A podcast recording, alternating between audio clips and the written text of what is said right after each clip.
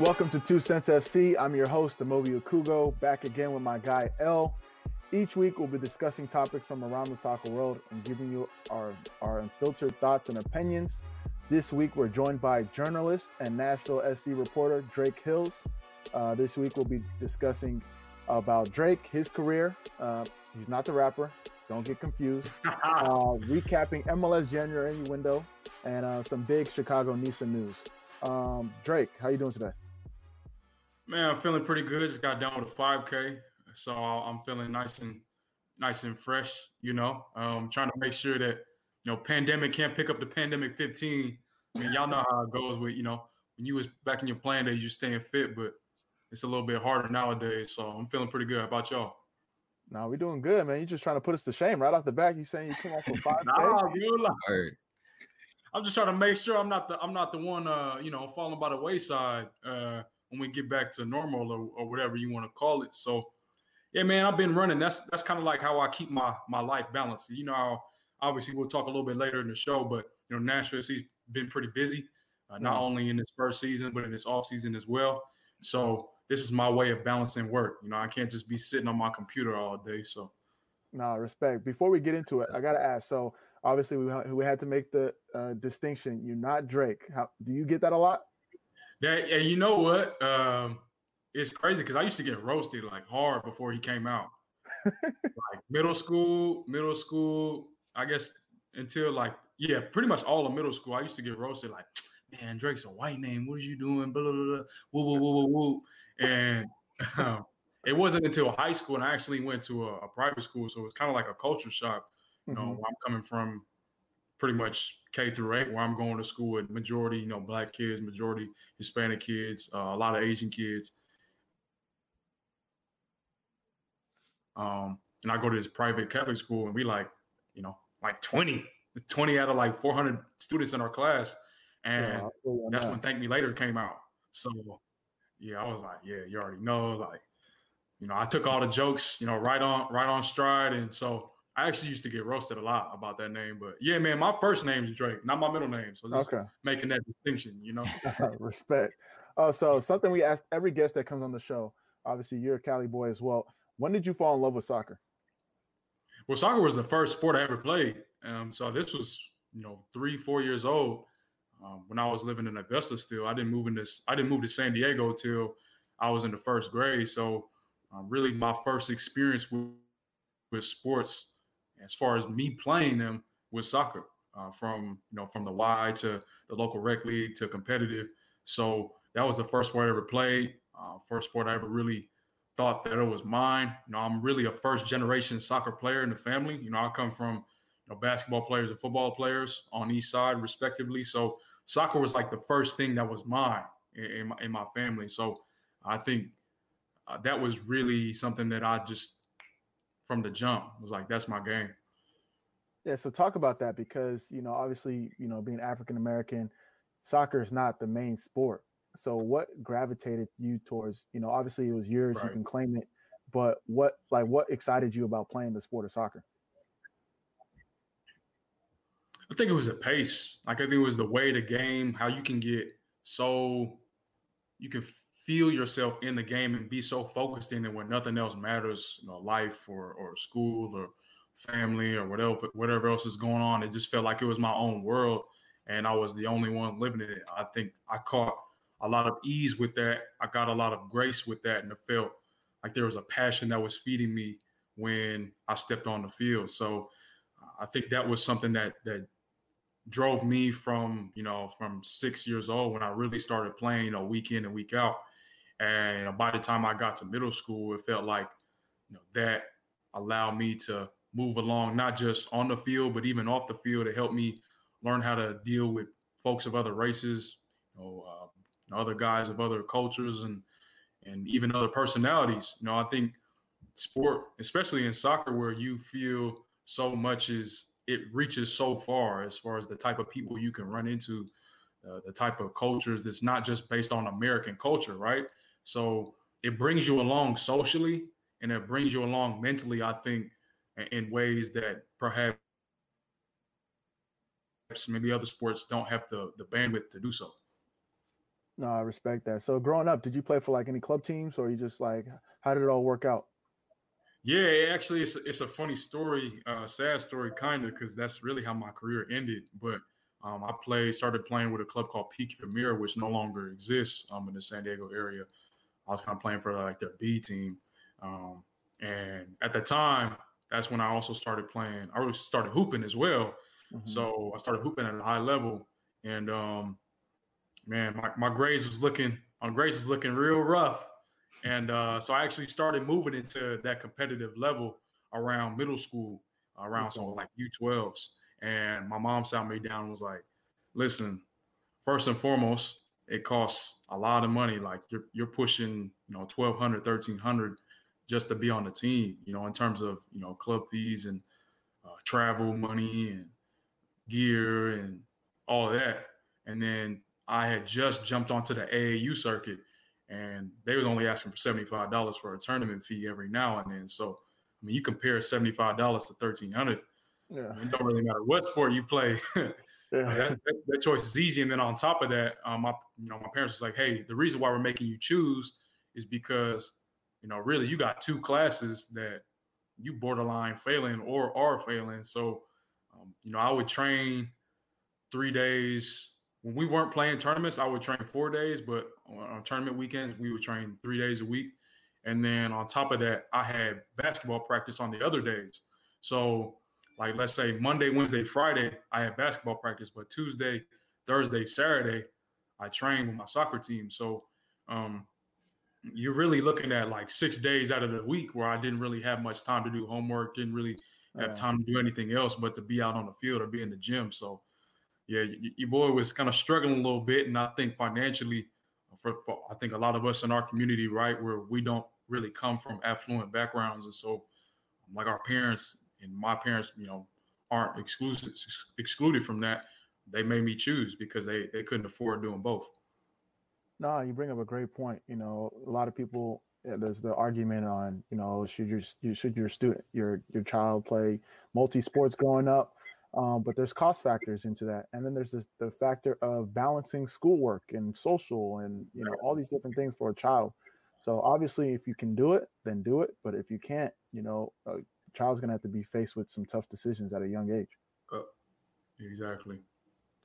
So, so you chose basketball, obviously, you know, seventy five dollars per year or on an occasion versus you know yeah. 14 1500 hundred dollars.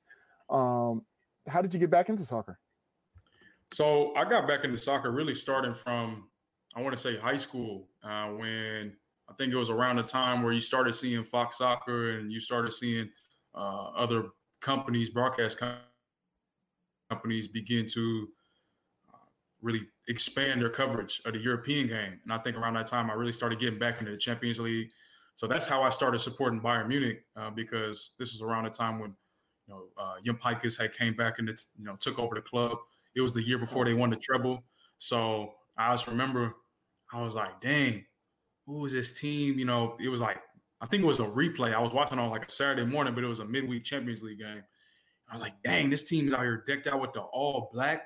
You know, they had all black jerseys, and it was like Schweinsteiger, you had Dante, you had Van Buyten, you had um uh dang, you had a young David Alaba who yeah, Philipp Lahm, young David Alaba, who really is my my personal favorite. Um, yeah, you had Mario Gomez, you had Müller, obviously Toni Kroos.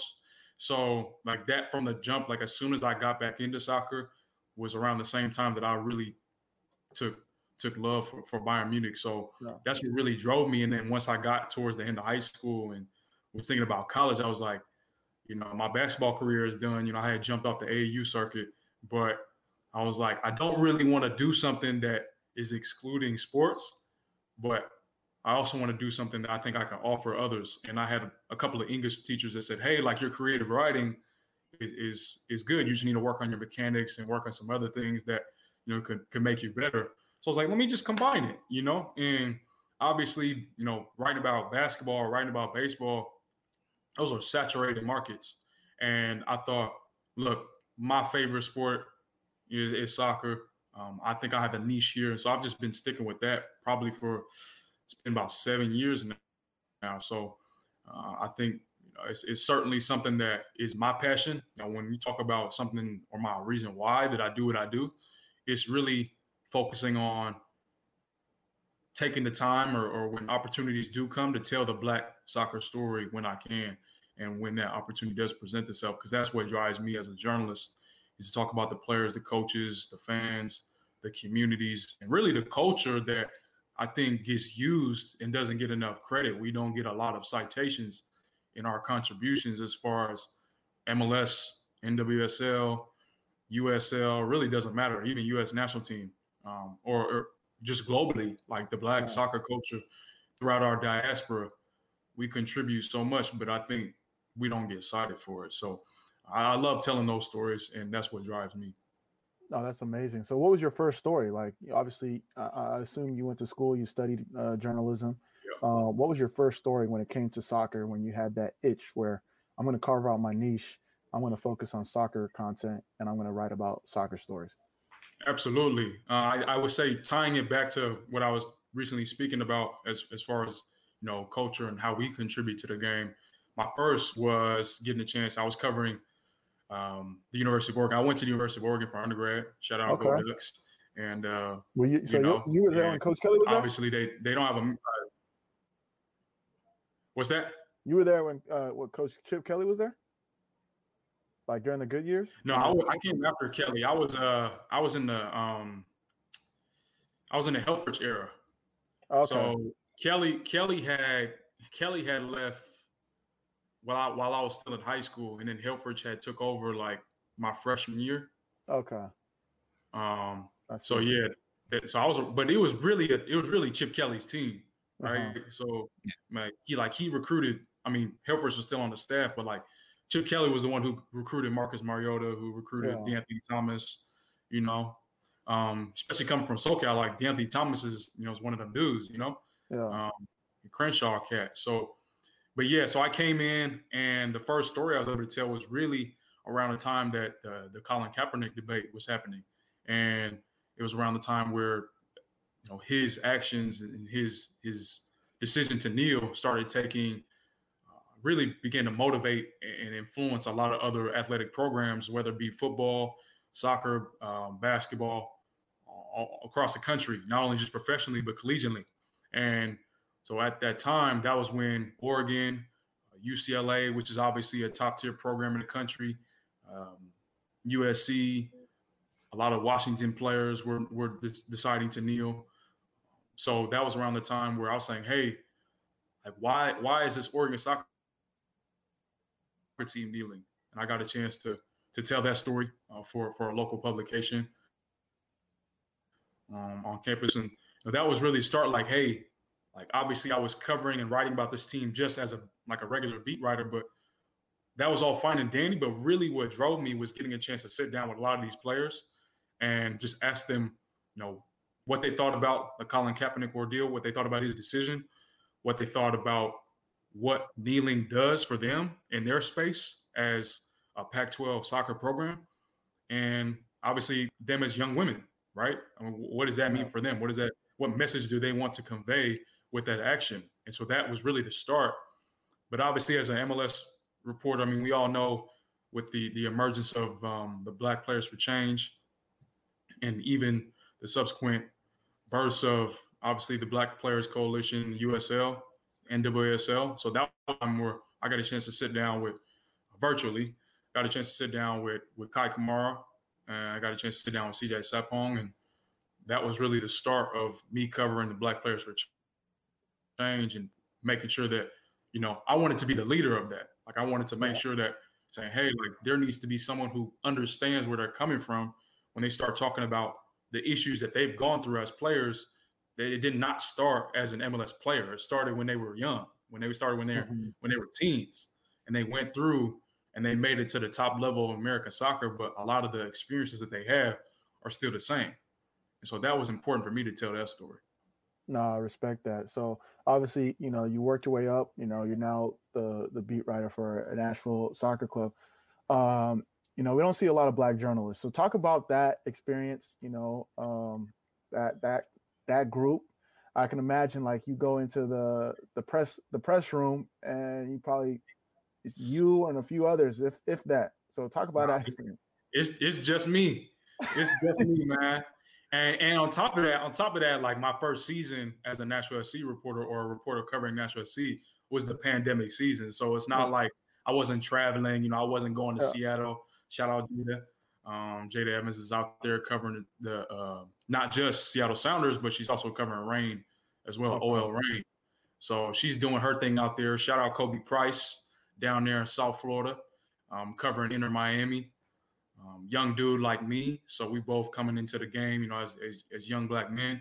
Damian Calhoun in LA, you know, doing his thing, uh, covering LA Galaxy, and then you got JJ Adams out there in Vancouver. So now we all have our interesting experiences, and I'm sure, you know, Jayda's been in the game for a while, JJ's been in the game for a while, Damian's been in the game for a while.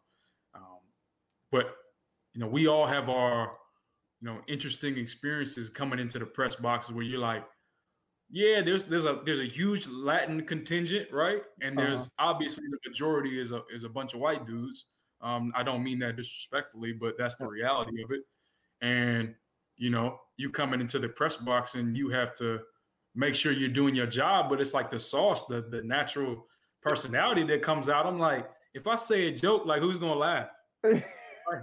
you know, like if I say, especially when I'm trying to talk with you know folks from the club, or maybe I'm on a virtual press call, yeah. and you can't really have that interaction with a player on Zoom. That obviously, like if I'm speaking with them face to face, you know, we can kind of we can understand.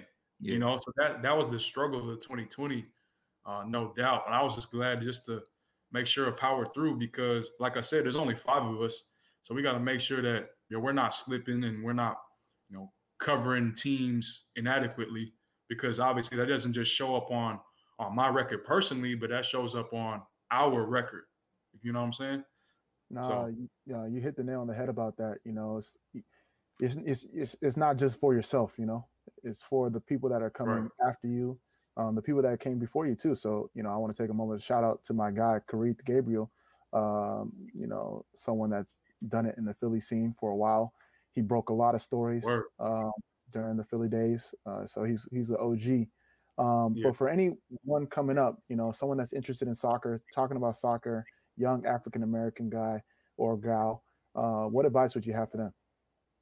I think you need to find something that ties you to the game and not worrying about what other folks want to place upon you. Like I think the problem with American soccer is like there's this there's this message that's given to you like you have to like the numbers and the analytics and you have to like the corny jokes and you have to like a lot of the in in my opinion like a lot of the I guess you could say pillars of, of like MLS culture. Like to me a lot of this stuff is corny. Like when I see when I go on Twitter um man I'm really just like looking what you guys say I'm looking at how unserious my Nigeria Nigerian scams. You know what what he says is funny to me. Um, um, unfortunately, like he's like to me, he's like one in a million. You know because like that that doesn't happen anywhere else in MLS media. Correct. And yeah. so, but that's that's what I would like to send. The message that I would like to send to young black men and young black women who want to get into the game is know find something that you are tied to like something about the game that you are tied to that's for you.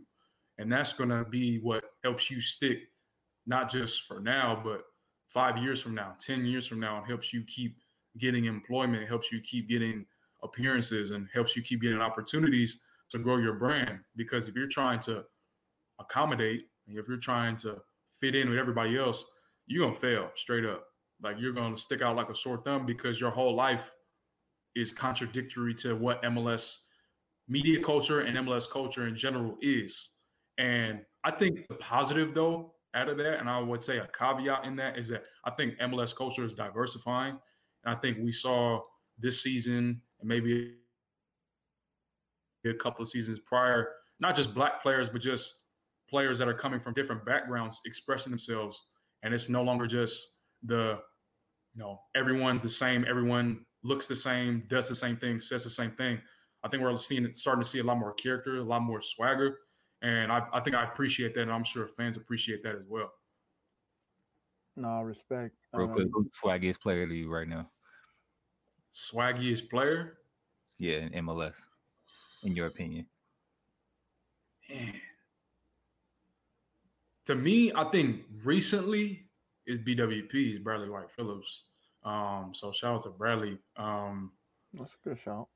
Yeah, I want to say um I'm going like team to team. I don't know. I think Quincy, like Quincy showed up Amarikwa, he like he was he showed up in a different type of, you know, like a swagger on the field. So I like when he was with DC. Um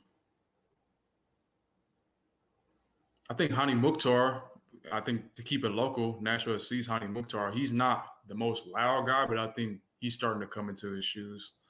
Um, you put me on the spot. I'm about to think about that one. I'm about to think about that one. What, what would you say? What, what, what, would you say? Who who are the swaggiest players in, in MLS right now? Mm. I don't want to sound biased. I'm gonna say Josef Martinez. Okay. Uh, I'm trying to think.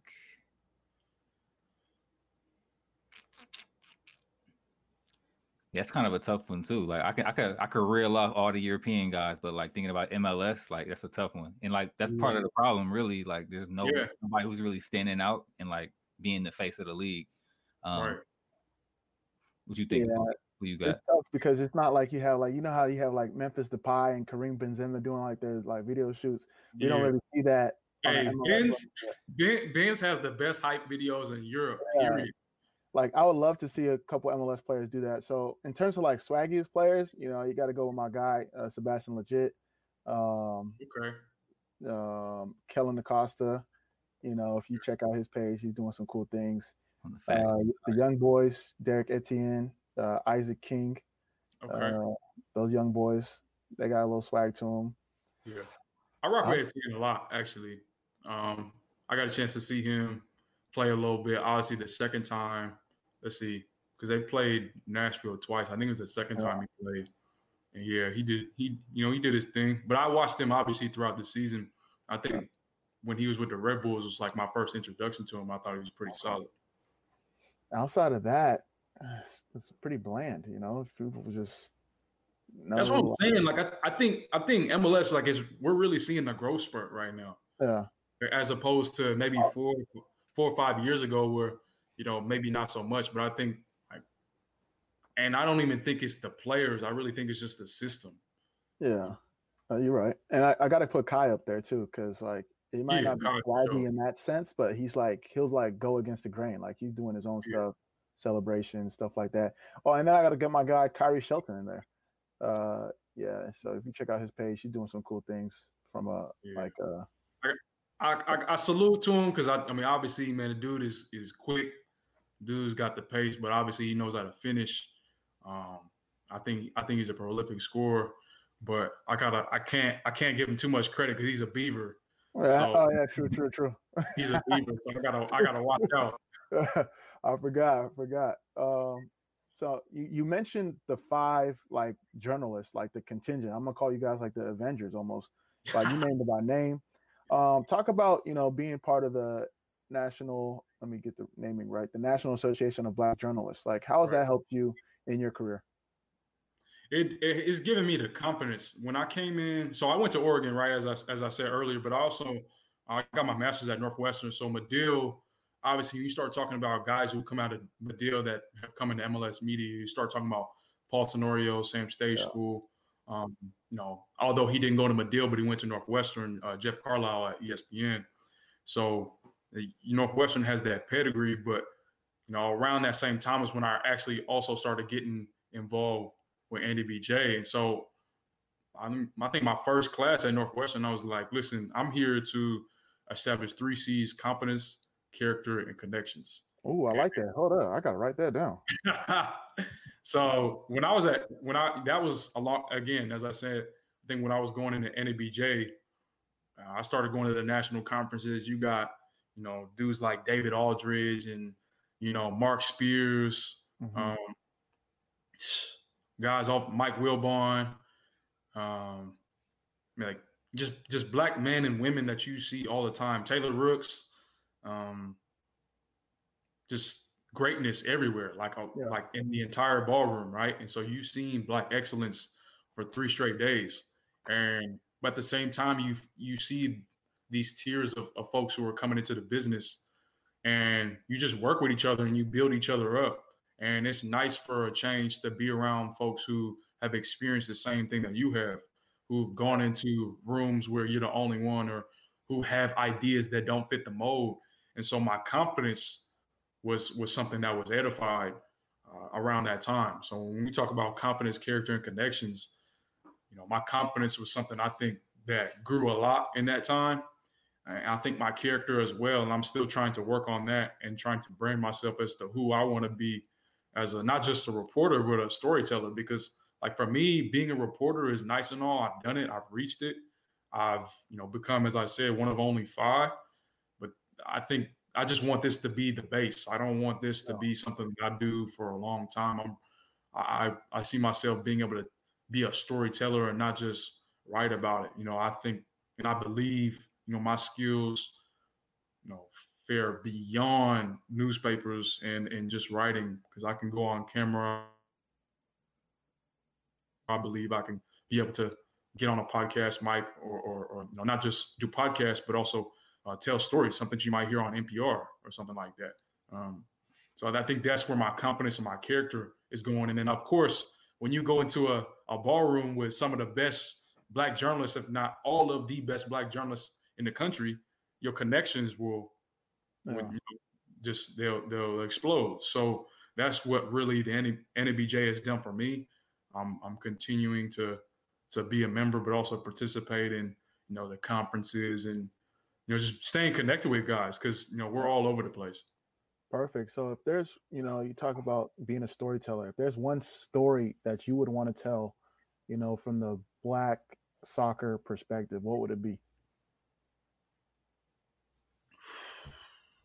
Oof. I have a couple ideas, but I would love to be able to profile obviously one of the one of the veterans like when I think of veterans, I like nowadays I'm thinking like Jalil Anibaba for Nashville. I'm thinking, you know, mm-hmm. Kei Kamara, obviously. Been in the game since I think 06. He came in came in in 06 with Columbus.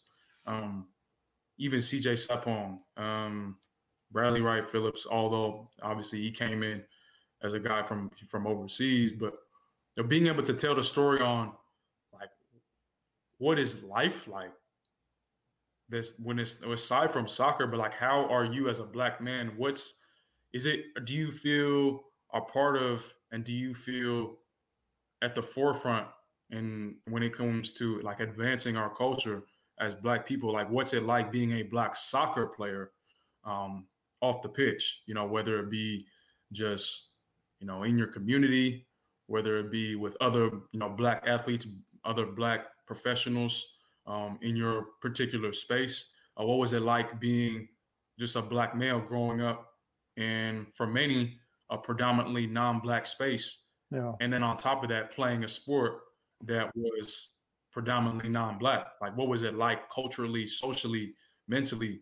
Um, so being able to write a story and formulate it off of a certain theme and tell that story, I think for me that would be something I would love to tell. Um, but also I think style is something that we see. We were talking about earlier as far as like the swaggiest players in the in the league. You know, everybody probably wants to write something on Pogba. You know, everybody wants to write something on Depay.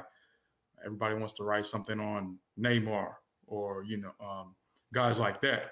But you know, who who's that guy here? And I think we were all trying to figure out who that was as far as black players are concerned. But I think that's kind of a story would advance what I want to see in MLS, which is the cultural freedom and the, the accreditation of like, hey, black culture is going to be what advances us to the next level as a as yeah. a American soccer family. You know, that's what that's personally what I believe is that you're right. Yeah, like we've seen, in, in my in my humble opinion, we've seen what Latin culture's buy into the MLS and to really American soccer has done for the league.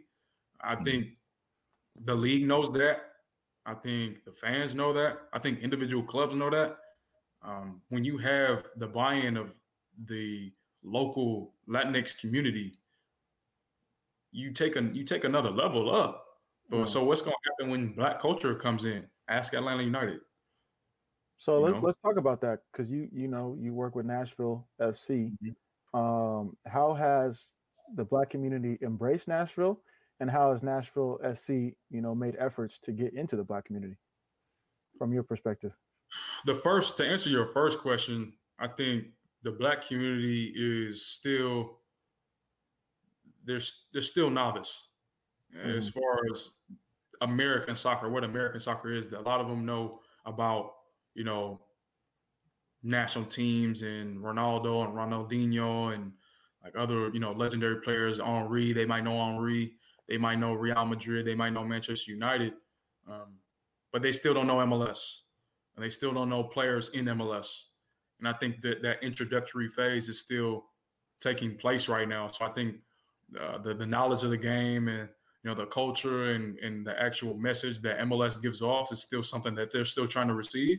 Yeah. And then your second question, I mean, to, to be frank and, and to be honest, and I don't mean to be overly critical here, but I just don't think that uh, Nashville SC and really any uh, majority MLS clubs are exclusively and wholeheartedly and effectively attacking or targeting black communities in their particular markets. No, you bring up a great point. You know, I don't think I've seen it a lot as well. You know, shout out to Philadelphia, shout out to Warren. You know, when he was yeah, there, he sure. did a you know after school program, Design FC. You know, you know, uh, Saad. You know, from Cincinnati, yeah. he's doing public school financial literacy yeah. program. But I didn't hear anything about that. Cincinnati backing that effort. You know, so mm-hmm. hopefully we can see more as you know people continue to bring awareness. Yeah, and I know I mean guys like you know Jeremy Ebobisse and um, as you as you mentioned, uh, guys like Warren, Ray Gaddis, they're doing big things. They've been doing big things in Philly and uh, in Chester, PA, and, and in the surrounding areas. Uh, but I think there's just way too many, way too many markets where you know the black communities are just sitting there, like Miami, you know, yeah. like Nashville, DC United, you know, NYCFC. What are y'all doing? You know, New York, oh. like New York, New York Red Bulls. I mean, Houston Dynamo, H Town. Uh, like they're, it, they're it, it, really like don't even get me started on Houston. You have like the, the biggest Nigerian population, uh, and you just don't see anything uh, from that standpoint. And it's not even Columbus Crew. Yeah. Columbus Crew, you got a massive uh, Ghanaian population in Columbus, massive. Like, and I think obviously, especially with a with a club like that, when Greg Berhalter was there, we saw what happened when, and I actually got a chance to talk to him about this. I think it was two years ago now. It's been a while.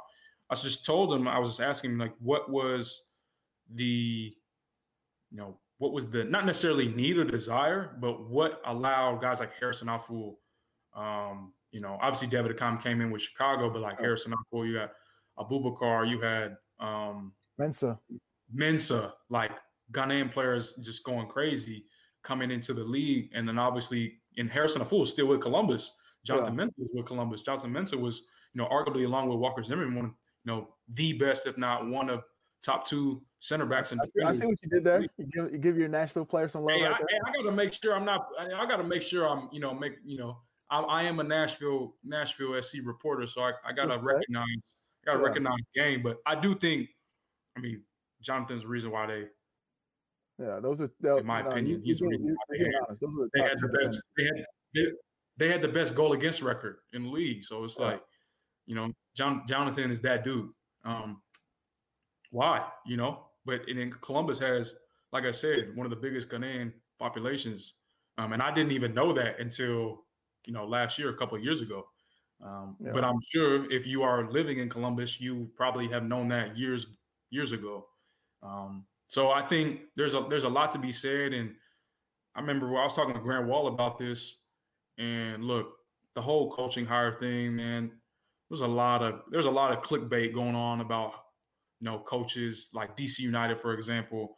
Oh, they're considering Hendricks and they're considering this black coach, that black coach, uh, like Ezra, for example. Like, now nah, y'all y'all that's clickbait. And yeah. all those all those all those Twitter all those Twitter posts is cap.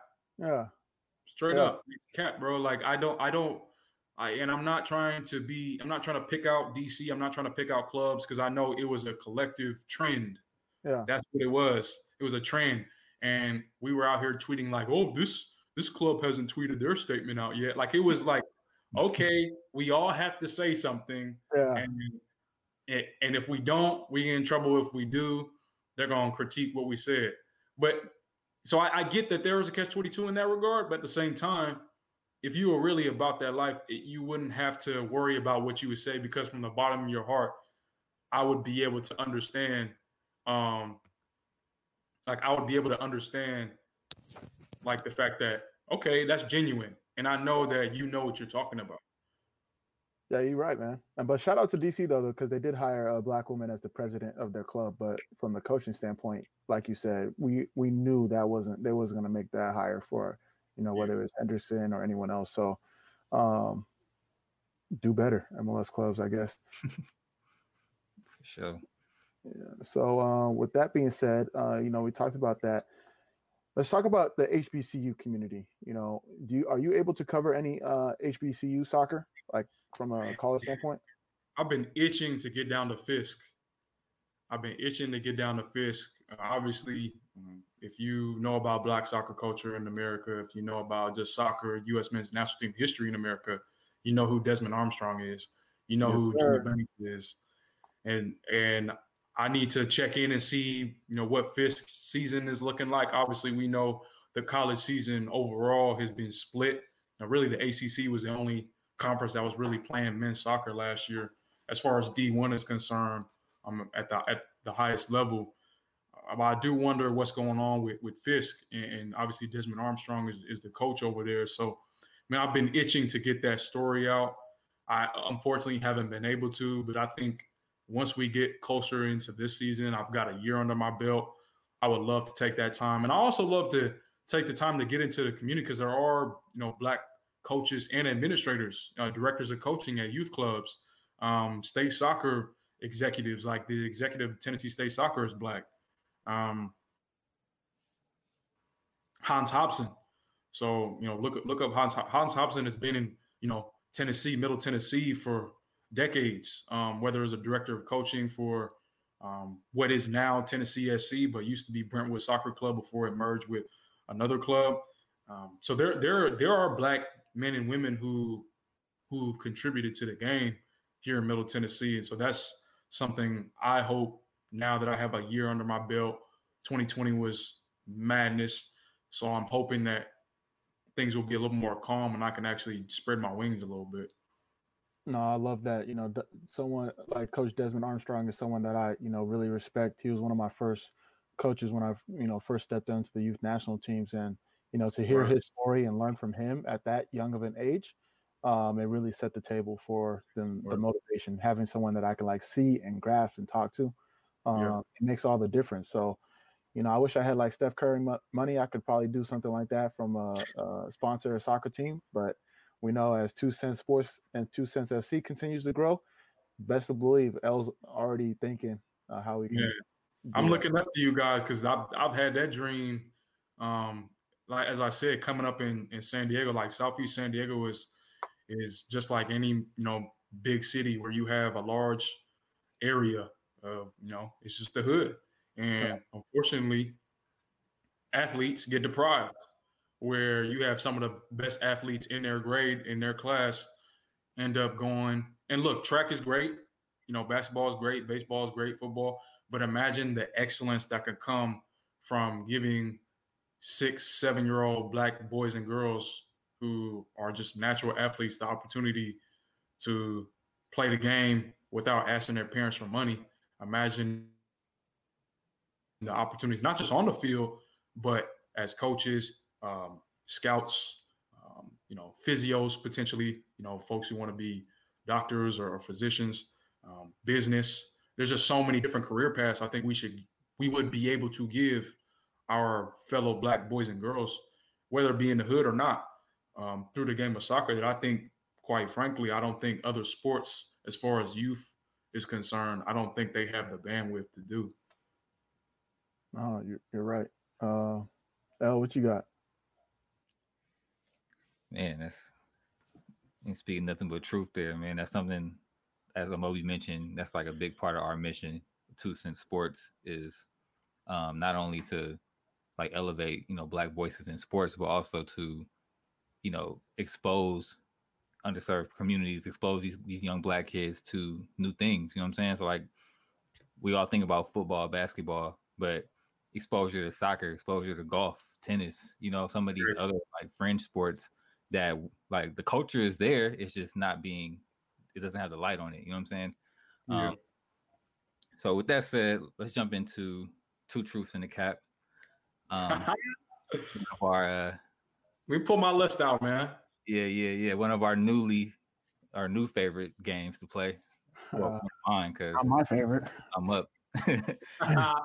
so the rules to this game is Drake is going to give us three um, facts about himself, and two of them will be true, one will be a lie, and Amobi and I have to guess what the lie is. So Drake, whenever you're ready.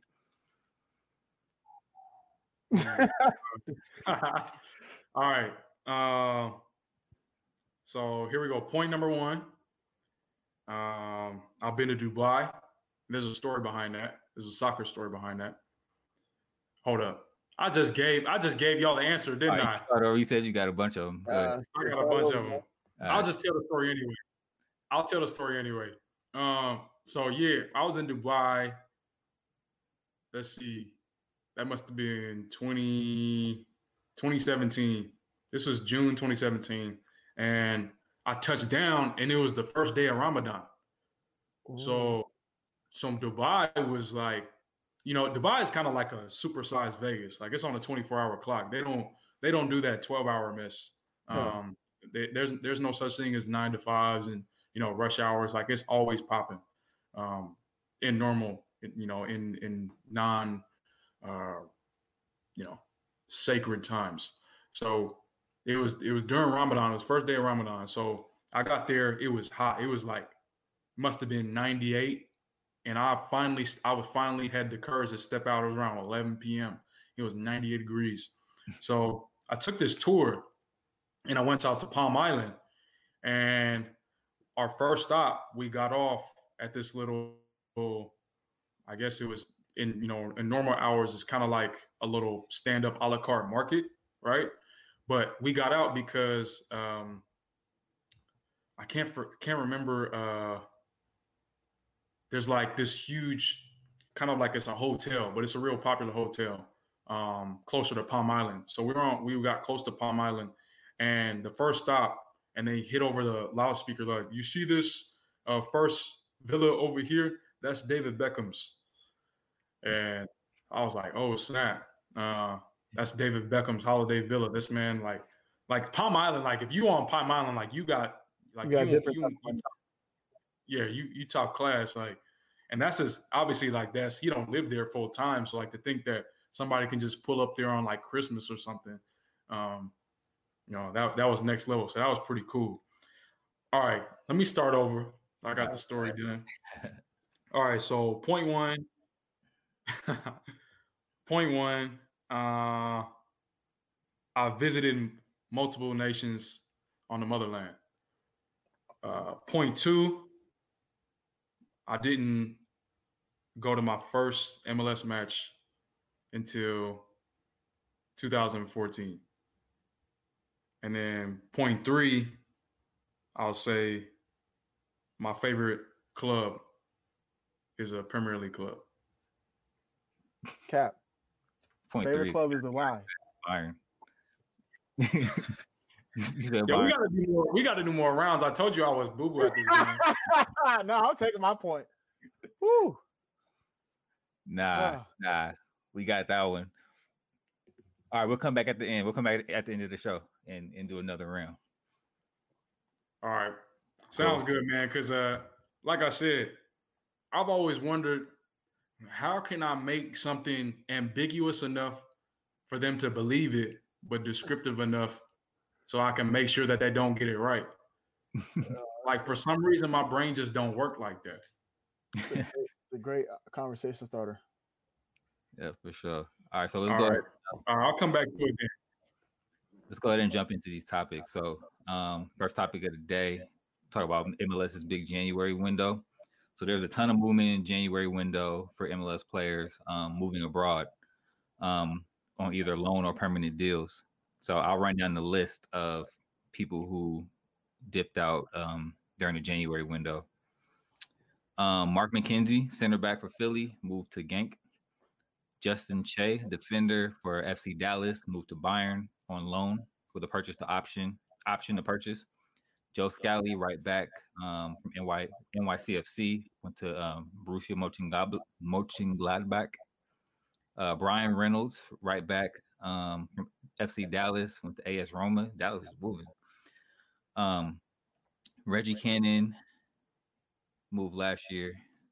I don't know why that was in the article. Um, Jordan Morris, attacker from Seattle Sounders, moved to Swansea on the loan with the option to buy. Paul Arriola, winger, wingback from DC United, um, went to Swansea on loan. Daryl Dike, striker from Orlando City, went to Barnsley with a on loan with option to buy. And Brian Rodriguez, winger from LA, LAFC, went to UD Almeria on loan with option to buy. So a lot of loans with option to buy. Um, which players out of this group do you think have the potential to be breakout stars um, abroad? I would say definitely Bryan Reynolds. I think he's young enough to like still jump onto another track, into the Roma track, and actually develop and take some big steps. And obviously, Roma is Roma, so I'm not quite sure how how uh, minutes will, will play out. But I think he's someone who has a lot of potential. I don't think he's someone who's just going to stick as a right back. I think you know, they might try to play with him a little bit, similar to what Bayern did with Alphonso Davies, right? I mean, Davies came out as a winger. He can play as outside mid. He can play as a winger. He can play as a fullback. We've seen, arguably, last Champions League season, he was one of the best fullbacks in like the final. I want to say, really the knockout stage. Um, and even for even for the Bundesliga, I think he was one of the best fullbacks. So I think Bryan Reynolds is on that track. Um, I will say though, the way that Daryl Dike kind of came onto the scene, that was like out of all those moves, I think that one not necessarily took me by surprise, but I wasn't necessarily expecting that move specifically to Barnsley because maybe because it was the pandemic season, but I think he was one of the best rookies. And if MLS didn't switch up the the the award to a young player of the season type of award, I think he would have been rookie of the year, in my opinion um, or, or, certainly top two. Uh, I just think that he also has an, another high ceiling that he probably won't reach just yet, but he has a lot of room to improve and a lot of potential, a lot of upside. So, and and then then again, Barnsley, like I think he might get a lot of you know good minutes. So, but you know, in the meantime, while MLS is figuring their thing out, I think that you know those two guys will probably blow up a little bit. Not to say that Arriola or, or, or or Jordan Morris won't won't pop off. I'm just saying, you know, Bryan Reynolds is a guy who I think going to a club like Roma, they they've shown that they can put guys back on the track, like you know Mo Salah, like mm-hmm. dude was written off by by really the majority of the top six in England. He goes over there, does his thing, and look where he is now. So I'm not I'm not I'm not saying that that's exactly what Bryan is going to do, but Roma is is proving that you know, you can you can make something by yourself in that club. So, yeah, what you think, Moby? Yeah, I would say right off the back, looking at the list, Mark McKenzie. He, I mean, he's already balling out at Genk, and they're like a feeder club too. So, I expect him to be make a big move, another big move, you know, within the next two years. Um, Justin Che, he's a young guy. He's probably going to play with the reserves. So, uh, Joe Scally, uh, he's he's been out at uh, Borussia for quite some time. Um, he's still coming back. I think he came off injury. Um, I think Brian Rodriguez is going to make some noise. Obviously, LAFC, he's he's done well there, but not to the extent of his full potential. Um, so I think if I go off the list, McKenzie, Brian Rodriguez um, are the two big time um, breakouts. Dike is going to do well, but his his his option to buy is too high, so it's more just like to get that experience and kind of put him on the radar. And um, Jordan Morris, he's not going to stay at Swansea. Uh, he's too high of a caliber. I think it's just to see him get acclimated to that uh to that that system, that league, and and everything like that. I, I think I think as far as the Swansea, you know, with, with Arriola and Morris, but particularly Morris, I think going going on what you were saying, I think that's more of an audition for the other clubs. Um, yeah. You know, think about, think about a lot of the clubs, and it was funny. Like Brentford fans had jumped on me mad crazy when I was talking uh, early this week because I'm like, I'm realizing like literally every other championship club in the top four were, were, were you know really tapping into MLS other than Brentford. Yeah, um, Swansea was doing their thing. Um, you know, Barnsley doing their thing. So, I mean, like when I think of the when I think of the other clubs, you know, at the top of the championship, I think those are those are not clubs who are thinking championship. They're thinking Premier League. And I'm not trying to assume anything, but guys who you know might be able to get into a, a championship side that's for sure going to make the playoff, oh. uh, and, and might get into the Premier League that way, or they might win out and be in the Premier League next year or be or be on the radar of clubs in the Premier League next year is what I'm saying. So as as far as Morris goes, I definitely think it's an audition, and you know we'll see what happens over the next three three and a half months. Yeah, it's crazy. I don't think I think he's too good of a player to even have it to do an audition. But you know, like you said, there's you know because of the pandemic and everything going on, um, it'll, it'll be interesting. I want to see how he plays. Obviously, the championship is a little bit more physical, uh, but he, mm-hmm. you know, body type to handle the physicality of the league. It's just that you know, coming off a couple injuries that he has, definitely interested to see how that see how that goes. Right. Yeah, it seems like a lot of key players for you know some pretty solid teams have made moves. Um, Diego Rossi. Yeah, he he just got to move, right? Yeah, he went to. uh Did it happen? To, was it confirmed? I think he I think he went to or it's it's reported that he's going to Reading, right? Uh, I don't think it got confirmed. There was like rumors that was going to happen. Uh, I'm not sure why he would go to Reading out of all the teams that could be after him, but I'm not sure if it was confirmed. But these these these moves, especially with the loan to option to buy, is very interesting. Obviously, with everything going on, MLS talk about, about to say poss- possible lockouts. So should be interesting. Yeah yeah, it seems like um, a lot of this stuff is preemptive to a degree because you have you have key players. You got um, Jordan Morris, Daryl Dike was a, a, key player for um, for Orlando last season. Brian Rodriguez, Mark McKenzie was about to come into come into his own. Um, mm-hmm. You know, dipping out, and especially when it comes to Morris, uh, Dike, like a lot of those were like super sudden. You know what I'm saying? So, like, is that a precursor to what's coming for the MLS season, you know, with their um, labor disputes. I think so. Like I said, I think the, the Dike move was probably the biggest.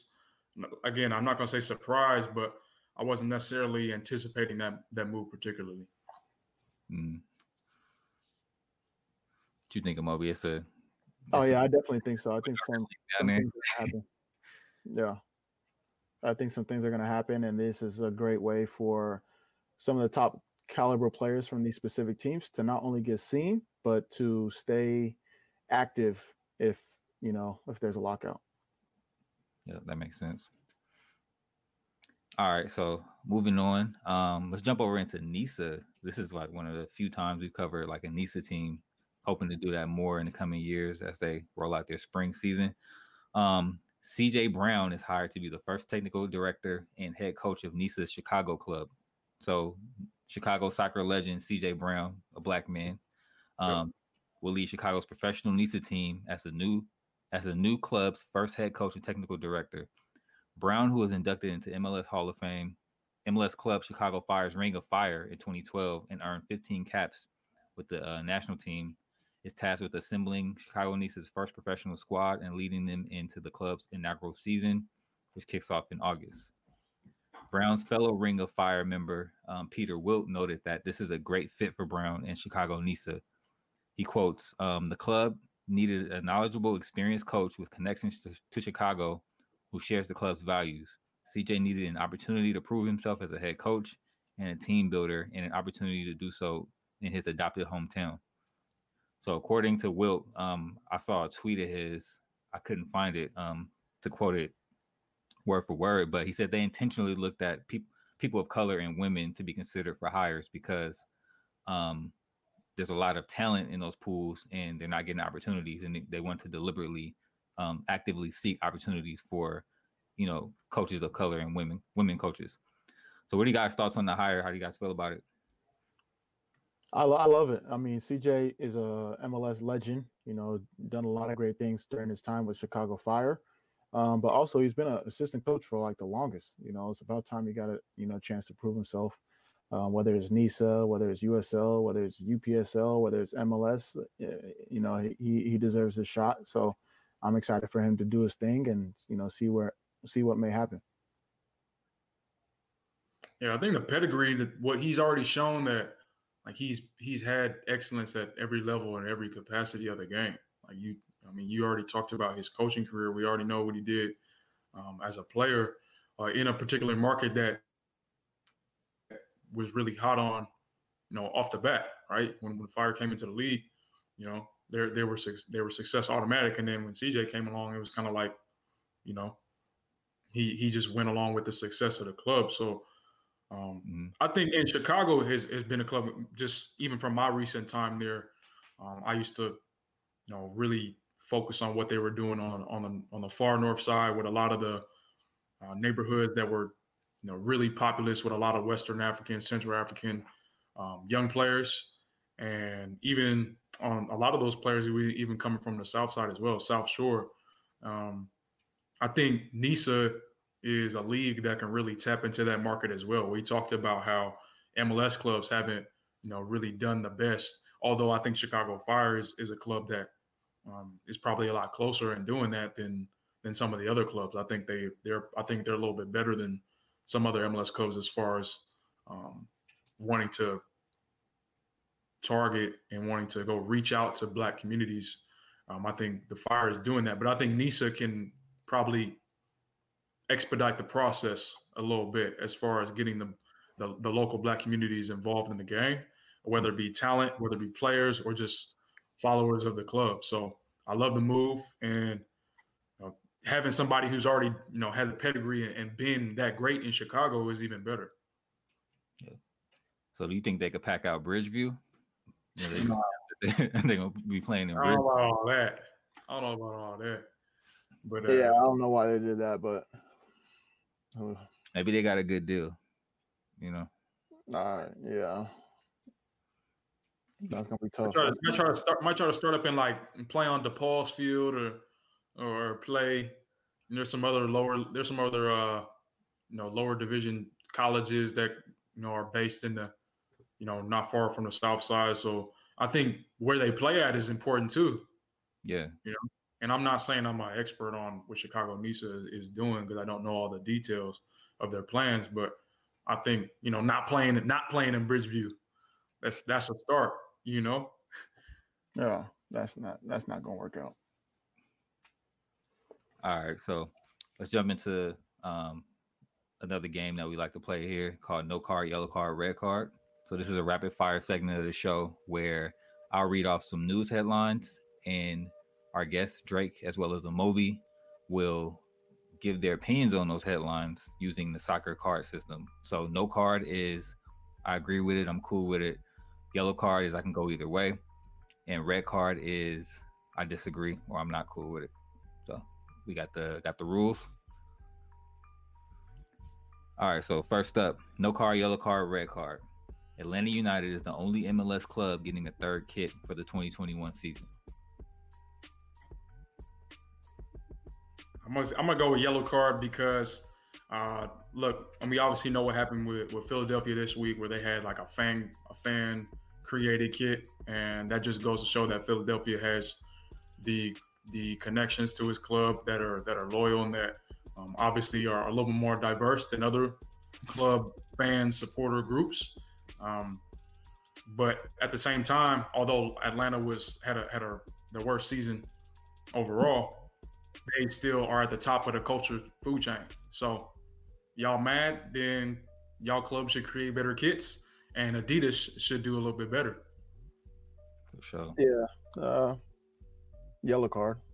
I mean, it, it, goes with the club. Like push for an extra third kit. Obviously, Atlanta sells jerseys, so that's that's just how it goes. Yeah. That is true. We are gonna buy that ugly jersey if they rolled out, regardless. All right. Next up, uh, no card, yellow card, red card. Neymar signs an extension with PSG. Is this a lack of desire? I'm gonna go with a yellow card because I think, regardless of what anybody says, this dude still wants to win. He still wants to be the guy. Like he he clearly has had uh you know a, a predator's ego. What I mean by that is like I want to be the guy that wins, win period. And he wants to be he wants to be the one that gets the credit, and he wants to have his own team. And I think he's probably getting a little bit impatient um, being at PSG because me personally, I don't think PSG is a is a they're not like a Patriots organization. You know, they they do things a little bit differently and they're willing to spend to get what they want. But the fact of the matter is, Man City, and although Man City has the same type of pockets, but their system is a little bit different. Their continuity, and not just with Guardiola, but City Football Group and their scouting is a little bit different. Um, you're not Bayern. Um, and obviously you're you're, you're not Madrid or, or, Barca, so or Juventus for that matter. So um, I think look, Neymar is probably his last couple years. I think the next contract might be his last big time contract as well, as far as getting his chance to really be the guy, be at the top and win.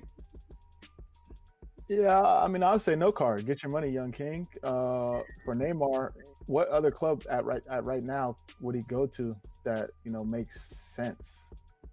Uh, so for me, if he get, I think he really wants that Champions League with PSG. They were close last year. Um, I mean, they just hit a, an unstoppable Bayern team. Um, you know, play until Mbappe goes to Real Madrid, and then from there, figure out where you're going to go. I think PSG is a good, good situation for him um, top dog consistently in Champions League. You know, rep what he's doing, and he's playing a, under a good coach now. Um, yeah, it's good. I thought like there might be some things where he might go like Serie A. You know, Serie A's getting some new blood in there, and a lot of money's going into Serie A. Thought he could do like a maybe like a crazy Inter. ass like Inter AC Milan yeah. type. Move. Um, but PSG is a, is a good good decision on my part in my in my opinion. Uh, can I can I say can I uh, ask both of y'all a question? Sure. I was good with it. In a non-pandemic season, does PSG really do get to the final? Yes. What do you say, Bill? Mm. Man, not the way Bayern was moving last year yeah, I mean, Bayern, regardless, I'm not even trying to be biased about it. Like Bayern were just built. I think the loans that they completed were obviously timely, and at you know, my opinion is that it was a little overcrowded. But at the same time, I think injuries and just bad form took away Juventus's chance, and I don't think Man City has the gas to get through all the way to the final. So, you know, quite frankly, I think it was. I was looking forward to seeing Juve in the final um, so PSG was kind of surprising. I think that was really just a combination of Mbappe and Neymar, but I think it was a lot of Mbappe. And you know, when as far as Neymar is concerned, especially when I saw in the final, he wasn't really causing problems like mm-hmm. that. So. But if you watch the final, Neymar like PSG had chances. Mbappe, oh yeah, oh yeah, that shot, and and Neymar last year is probably top three player. I mean, Lewandowski did his thing, um, but Neymar in that kind of like that false nine ten 10 role with Mbappe on the wing, yeah, he was a top he was a top player. So I would say, yeah, they're making the final again. Okay. All right. So uh last one. No card, yellow card, red card. Mussolini's great grandson is playing for Lazio and is getting a lot of backlash. Well, there's a lot of backlash around that. What are y'all thoughts? Man, no card. Like look, I, I get that that's that's something to pay attention to, but as far as like trying to make a a narrative out of a family tree, like get get to know get to know the man. Like, what is he about? Like, does he have like fascist tattoos? I mean, what's what's the deal? I mean, what clubs did he play for? Lazio. Uh, oh, Lazio. That's that's well, I, that, that that might that might be close to a yellow card. I might give him a warning. I might give him a warning and say, "Look, you got you got one tackle. You know, meta- yeah. metaphorically, you got one tackle, but the second one, I'm sending you off straight up, straight red. Like I'm not even giving you a yellow." Nah, yeah, this is like they commit a couple fouls. It's like and the ref like does that little like, "Yo, come come here, come here." yeah, let me talk to you real quick. There's three three fouls. The next one's a yellow card. Like that's. Facts. And this, and, and I only said that L because you said Lazio. If you was talking about like, I don't know, Parma or you know, Sampdoria or something, or like, shoot, even Napoli. But yeah, Lazio, no, ain't, yeah. ain't rocking with them. This would be a great. Uh, this would be a great question for a homegirl. You know, the historian. Um, to talk about like the cultural ties to um, Italy and the FA and uh, Italy soccer, um, because I know she would have a lot of good insight about, you know, which clubs were kind of in this, you know, environment and the history behind it. So, yeah, it's, it's really interesting. I will say that's one thing that I love. I talked uh, one of the guys who I went to Northwestern where we always we actually did an episode about this on a former podcast I was on called Soccercast, and uh, you know she, oh, not she, he, my bad, Andrew. Um, we did an episode about hooliganism and politics in soccer, and I think it's something that, in terms of a franchise first sports nation, we don't get the chance to see clubs be individuals. You know, we got caps and we got you know salary budget charge and like all of this, you know, wearing diapers. Like MLS really be, you know, putting diapers on clubs. Like clubs can't really be them. They're just an extra leg off of the leg tree. I mean, of the league tree, excuse me.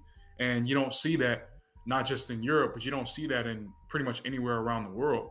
Um, and so I think that's something that we don't get a chance as Americans to really get a chance to look at. Like sectarianism in this, in between not just the old firm with Celtic and, and and, and Rangers, but really just like in all of the British the British uh, British leagues, whether it be the Premier League, uh, Championships, lower leagues, whether it be Irish, you know, Irish League, whether it be like I said, a Scottish Premier League.